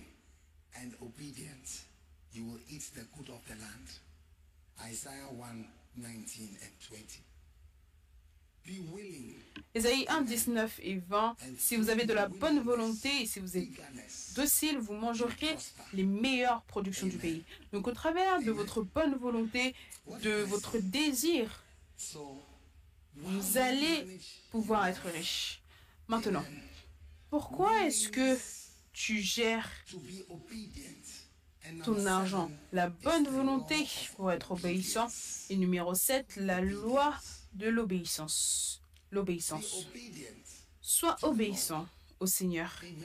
Amen. Parce que ton ministère, c'est conduit par Dieu. Dieu bénira ton obéissance. Quand les gens prospèrent, juste un tout petit peu, ils ne veulent pas être obéissants, ils ne veulent plus être de bonne volonté. Donc, donc, dans ce dernier point, je voudrais simplement te dire, quand tu es à ton travail, pas seulement obéissant, ton visage, si tu veux que ton patron t'aime. Parce que tu sais, alors que je regarde ici, je remarque certains visages. Certains visages sont désireux et certains visages sont comme morts. Et quand le patron parle, il voit les visages qui s'éclairent vers lui. Tu ne sais peut-être pas, mais il y a des visages désireux. Ton visage parle. Ton visage montre que tu flots, tu es heureux, tu aimes ça, ça va bien. Et d'autres visages montrent que... Hein? Finis ce que tu dois, ce que tu as à dire pour qu'on puisse partir. Donc je te le dis. Parce que tu sais pourquoi. Parce que moi aussi j'ai des gens qui travaillent sous moi. Je, je prêche aussi, alors que je prêche, je peux, tu peux voir mon visage, mais je peux aussi voir ton visage. Et ton visage me conduit. Ton visage me fait t'aimer ou me fait ne pas t'aimer. Tu peux ne pas savoir, mais c'est là. Tu es choisi par ton visage. Ton visage, c'est la chose principale. Ton visage me dit si je dois arrêter de prêcher ou pas, ou si je dois continuer à prêcher. C'est un message. C'est vrai. Ton visage me dit si tu méprises la sagesse que je donne ou si tu apprécies cela. Oui. Et la Bible déclare. Et Kenneth Hagin, c'était celui, il avait une vision de Jésus et il n'avait pas prospéré. Il a dit au Seigneur, « Seigneur, je n'ai pas prospéré. Tu m'as dit que si je t'obéissais. » Et le Seigneur a dit, « Oui, tu as été obéissant, mais tu n'as pas été de bonne volonté. » Il a dit, le Seigneur, tu peux le dire dans son livre. Il a dit, « Tu as été obéissant, mais tu n'as pas été de bonne volonté. Tu obéis, mais ce n'est pas de bonne volonté. » Il n'y a pas de désir, d'excitation de l'intérieur. Ça, c'est la différence entre les jeunes et les plus âgés. Les plus jeunes ont l'air de plus bonne volonté. Ils vont créer Amen, ils vont créer quoi que ce soit, ils ont l'air excités. Les plus âgés sont OK. Oui, on écoute. Merci. On a, on a compris le message. On a compris le message. Oui. Amen. Donc, décide d'être de bonne volonté. Et ensuite, numéro deux, non, numéro sept, sois obéissant. Tu sais, à ton lieu de travail, si ton patron dit, fais ça, hein? Essaye. Essaye dur. Essaye dur, peu importe ce qu'il dit. Essaye d'obéir à cela. Tu sais, l'une des choses qui fait de moi en tant que patron au travail, qui me fait presque ne pas aimer les gens, c'est quand ils n'obéissent pas quelque chose que tu leur as dit. Tu vois, tu regardes les missionnaires. Vous savez, je suis allé dans une ville et j'ai dit aux gens, je leur ai dit, regarde, ce pays, voici ce qu'ils aiment. Donc, même si dans notre église, voilà comment on s'habille, habillez-vous comme ceci, parce que c'est ce que les gens comprennent. Ils ne l'ont pas fait.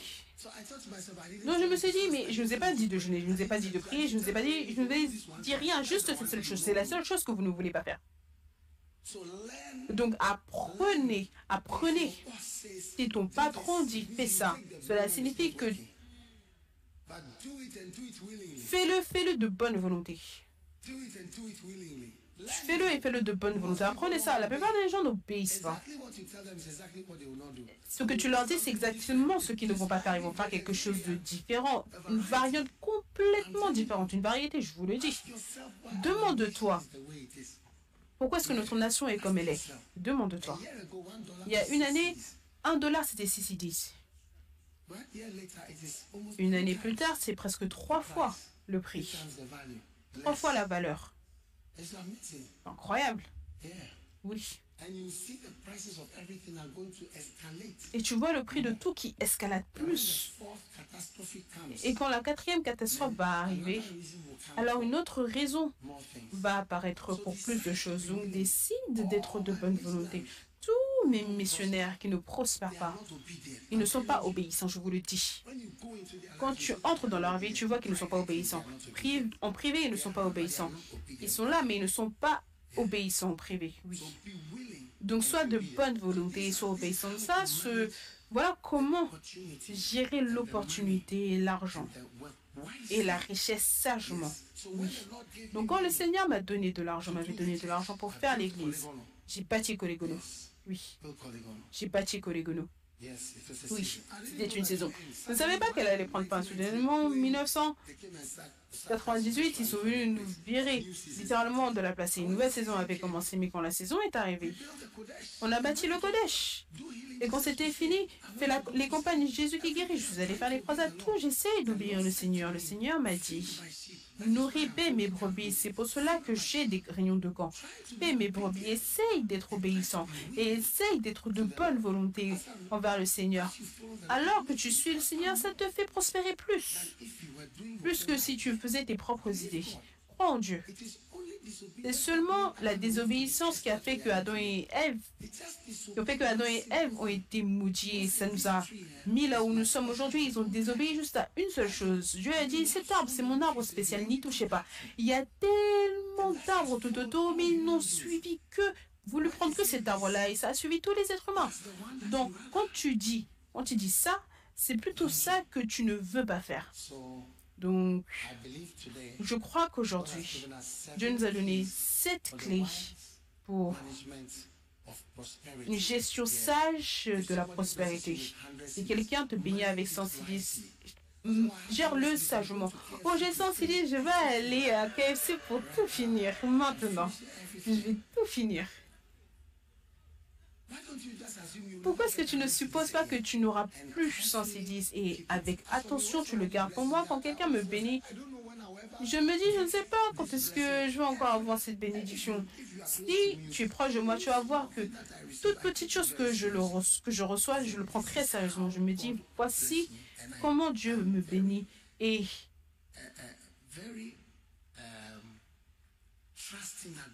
j'ai vraiment confiance que ça, c'est la bénédiction de Dieu pour moi. Et je n'essaie pas de le banaliser, peu importe. Peu importe ce que c'est, peu importe à quel point c'est grand ou petit. Oui. Donc, numéro un, c'est la loi de l'humilité, avec humilité. Flow. Oui. Un jour, un évangéliste est allé dans un pays et ils ont fait des offrandes et la monnaie au milieu. L'argent, quand ils ont collecté l'argent, c'était comme si c'était des ordures pour lui. Il a dit, oh, vous tous prenez. Je me suis dit, moi, je vais dans un pays, je fais une croisade et je prends des offrandes. Chaque petite quoi que ce soit, c'est important pour moi. Je ne viens pas pour dire, euh, on utilise des dollars pour faire ces croisades. Non, non, non, non, non, non. Je prends des pièces, je prends les offrandes, je prends tout. Parce que je ne sais pas où est-ce que je peux avoir de l'argent pour être ici. Je ne sais pas comment. C'est important pour moi. Mais ce groupe, j'ai lu, ils avaient beaucoup plus d'argent. Peut-être qu'ils venaient de je ne sais quel pays. Ils ont simplement dit, oh, ils ont redonné. Aujourd'hui, ce ministère n'a plus d'argent. Oui, la génération a changé, ils n'ont plus d'argent. Ils ne font même plus de croisades. Oui. Mais ils ont pris l'argent dans des sacs. Ils ont simplement appelé les personnes ou qui que ce soit. Ils ont dit, c'était comme des ordures. Oh non. La saison d'humilité, numéro un. Sois humble. Numéro deux, quand Dieu te bénit, priorise. Lequel est premier? Lequel est premier? Lequel est premier? hmm? Oui. Oui. Les priorités. Numéro trois, la loi de quoi? Éviter des dettes. Peu importe ce qu'ils disent. Je me tiens sur la parole de Dieu. La parole de Dieu dit, ne dois aucun argent. Ce n'est pas une idée économique que je partage. Je... Moi, je ne suis pas un économiste. Mon champ, si quoi que ce soit, c'est la médecine. C'est tout. Donc, les choses d'économie, je ne suis pas un économiste. Je suis un homme de la Bible. Je suis un homme de la Bible.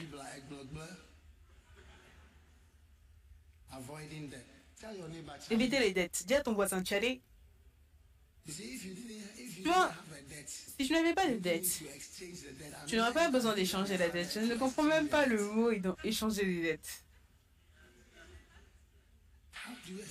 Comment est-ce que tu échanges les dettes? C'est magnifique. Je, je dois étudier ça. La loi de quoi? D'émulation. Suis.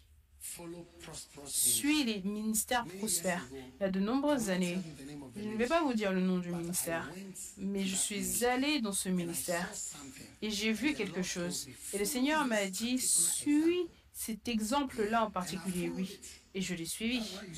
Voilà pourquoi tu vois le ministère de la manière dont cela est. Je ne vais pas vous dire le nom du ministère, je ne l'ai jamais mentionné. Oui. Mais c'était un ministère que j'ai vu qui a survécu financièrement. Incroyable. Numéro cinq, la loi des saisons. Oui. Toute personne qui a un travail, combien ont un travail? Quand j'ai dit un bon travail, vous ne voulez pas lever la main. Donc tu as un travail, lève ta main. Lève ta main. Travail, travail, travail. Travail, travail, travail. Levez vos mains. C'est pour une saison. C'est pour une saison.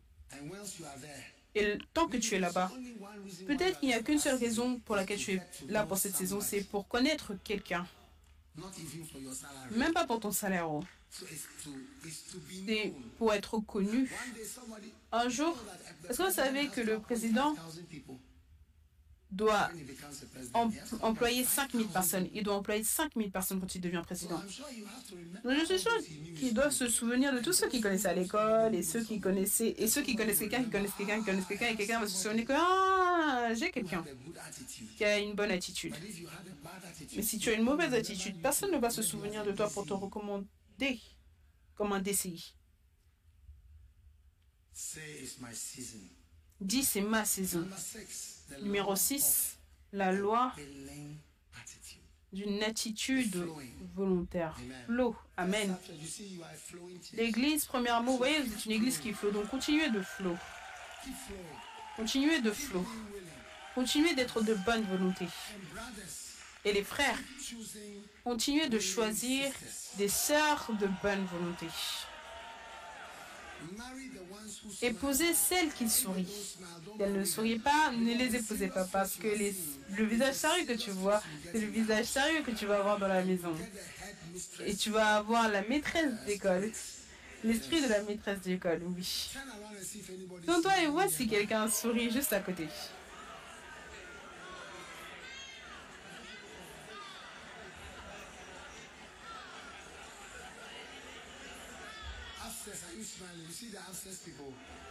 Oh, est-ce que vous souriez? Vous voyez les gens en haut? Les gens en haut, on peut vous voir. Ils ne sourient pas. Et numéro sept, la loi de l'obéissance. Oui. Chaque, toute malédiction dans la Bible, c'est une malédiction de désobéissance. Chaque malédiction d'Adam, de Adam et Ève, la malédiction de pauvreté et de difficulté, chaque malédiction, c'est une malédiction de désobéissance. Donc obéissez, les enfants, obéissez à vos parents et vous allez prospérer. Vos parents vont vous aimer, vous allez prospérer. Obéissez à Dieu. Obéissez à ce qu'il dit. Et gérez tout ce que vous avez. Sagement. Personne ne va jamais prendre de l'argent. Vous savez, j'ai rêvé de cela, que Seigneur, quelqu'un va venir me donner. Tiens, voici. J'ai presque soixante ans et ça n'est pas encore arrivé. Je ne pense pas que ça va arriver pour toi non plus. Je ne te maudis pas, mais je ne pense pas que ça va arriver. Combien ont rêvé qu'un jour quelqu'un allait venir? Combien ont déjà rêvé que quelqu'un allait venir un jour? Et quelqu'un allait venir te dire, voici, je ne sais pas pourquoi, je ne sais pas quoi, je ne sais pas pourquoi, mais je sens simplement, je sens simplement, je sens simplement, je sens simplement que je dois te donner tout ceci. Waouh! Tout le monde debout, tout le monde debout, tout le monde debout.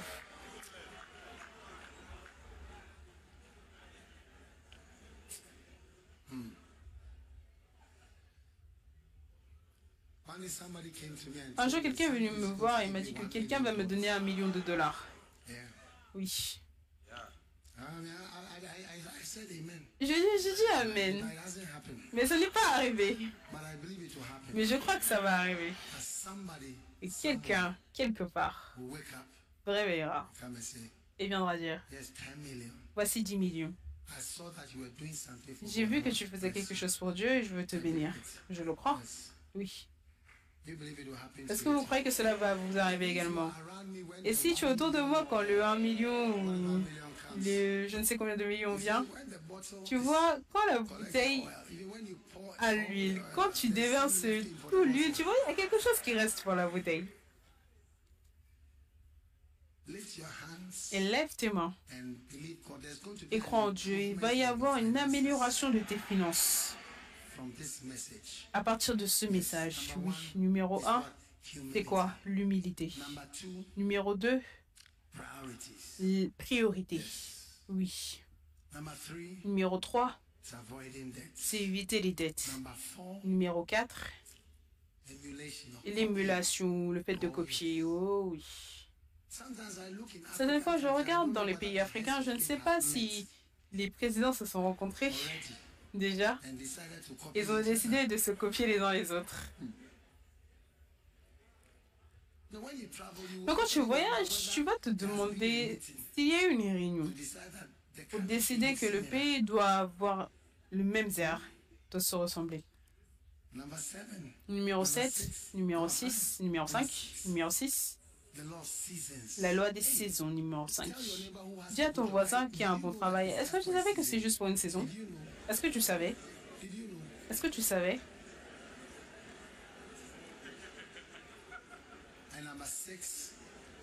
Et numéro six, la loi d'une attitude volontaire. Waouh! Et numéro sept, la loi de l'obéissance. Combien savent que quand tu joues au foot et tu es la star, c'est juste pour une saison? Est-ce que tu savais ça? Tu ne savais pas? Dès l'âge de trente ans, j'entends que le gars de la Coupe du Monde, quel est son nom? Le Français. Oui. J'ai entendu dire qu'à chaque match, ou chaque semaine, il gagnait un million de dollars. Chaque semaine, il gagnait un million. Mais c'est pour une saison. C'est pas jamais. Donc, il a besoin aussi de quoi? De la gestion sage de l'argent. Oui. Élève tes mains, Dieu te donne une gestion sage de ton argent et de ta vie à partir d'aujourd'hui. Père, nous te disons merci, nous te louons, nous sommes reconnaissants pour ton amour, ta bonté. Donne-nous l'esprit de la sagesse, nous te disons merci, nous te disons merci. Mets ta main sur ta tête, la sagesse entre en toi et chaque toute prospérité et donc que Dieu t'a donné, ce sera utilisé sagement pour ton Église, pour toi-même, pour ta famille, pour ta nation. Une gestion sage de l'humilité. Éviter les dettes. Le fait d'avoir des priorités d'émulation. De travailler par rapport aux saisons, de bonne volonté et d'obéissance. Père, merci pour une super sagesse qui est entrée dans nos cœurs et dans nos vies. Nous te disons merci et nous te louons. Dans le nom puissant de Jésus, avec action de grâce. Merci Seigneur. Amen. Il y a dix personnes ici qui vont devenir bientôt, qui vont bientôt devenir des millionnaires. Reçois-le dans le nom de Jésus. Et quand vous deviendrez des millionnaires, les gens ne sauront même pas que tu es millionnaire. Et tu, certains d'entre vous, vous pourrez avoir la chance de me dire en privé que ce que Dieu a fait, c'est merveilleux. Puisses-tu recevoir cette sagesse. Puisses-tu obéir à cette sagesse. Puisses-tu flotter dans la sagesse de Dieu et recevoir la puissance surnaturelle pour recevoir la, la richesse et gérer la richesse dans le nom de Jésus-Christ. Amen. Alléluia. Alors que toute tête est courbée, alors que toute tête est courbée et tous yeux fermés, si tu veux donner ta vie à Jésus, tu veux donner ta vie à Jésus, élève ta main maintenant, je vais prier avec vous. Dieu vous bénisse, Dieu vous bénisse, Dieu vous bénisse. Tu veux que je prie avec toi, tu veux donner ta vie à Dieu? Si tu as levé ta main, viens, viens à moi ici, viens, viens, viens, Dieu te bénisse. I'm running, I'm running to that mercy where Jesus is calling.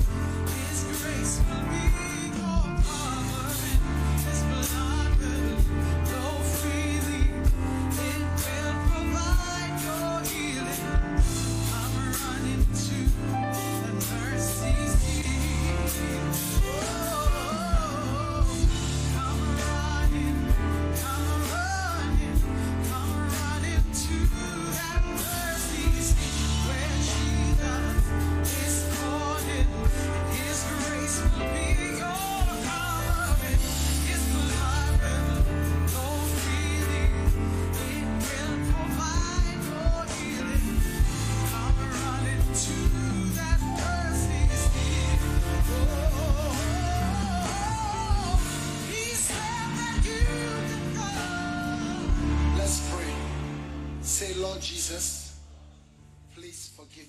Et on dit, Seigneur Jésus, s'il te plaît, pardonne-moi mes péchés. Je donne mon cœur à Jésus-Christ.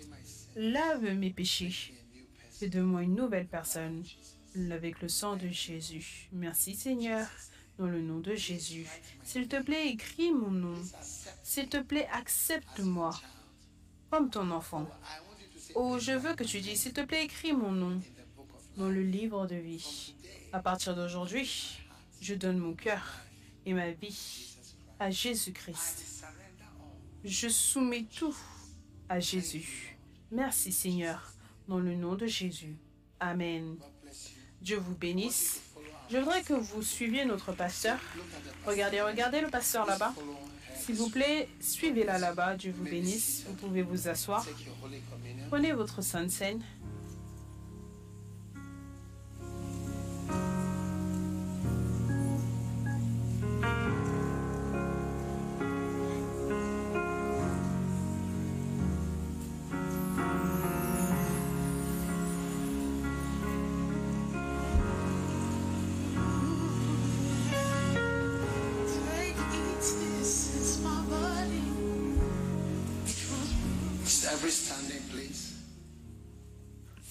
Debout, s'il vous plaît. Père, merci alors que nous venons devant le saint corps de Jésus-Christ. Qu'il y ait la guérison pour nous, dans le nom de Jésus, le corps de Jésus-Christ.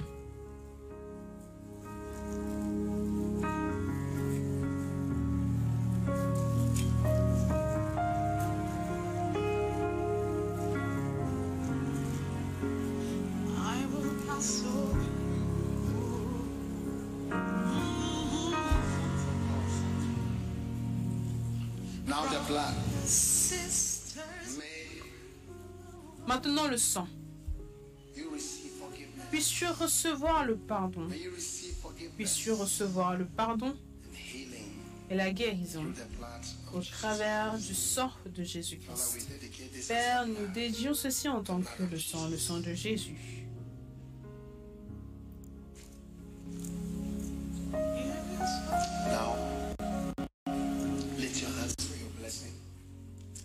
Maintenant, élève tes mains pour tes bénédictions, que la bénédiction du Seigneur soit sur toi à partir d'aujourd'hui. Puisses-tu être guéri, couvert. Maintenant, élève tes deux mains comme ceci, comme un poing. Que les œuvres de ta main soient fortifiées, rendues puissantes et bénies. Ceux d'entre vous en ligne, en ligne, Facebook, YouTube, que les œuvres de vos mains soient fortifiées, rendues puissants et bénis. Puissiez-vous être remplis de sagesse pour gérer sagement tout ce que Dieu rassemble dans votre direction. Que Dieu vous donne un œil prophétique pour voir la saison dans laquelle tu te trouves, pour savoir comment prospérer, comment gérer, te gérer toi-même dans la saison, dans les saisons de Dieu, dans le nom de Jésus.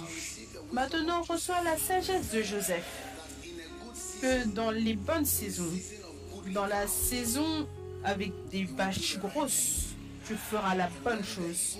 Et quand les mauvais jours viendront, tu seras plus que prêt. Tu seras exempté de la famine par la grâce de Dieu. Que le Seigneur te bénisse. Que le Seigneur fasse briller son visage sur toi. Et que le Seigneur te donne la paix. Dans le nom de Jésus. Amen. Dieu vous bénisse. Vous pouvez vous asseoir.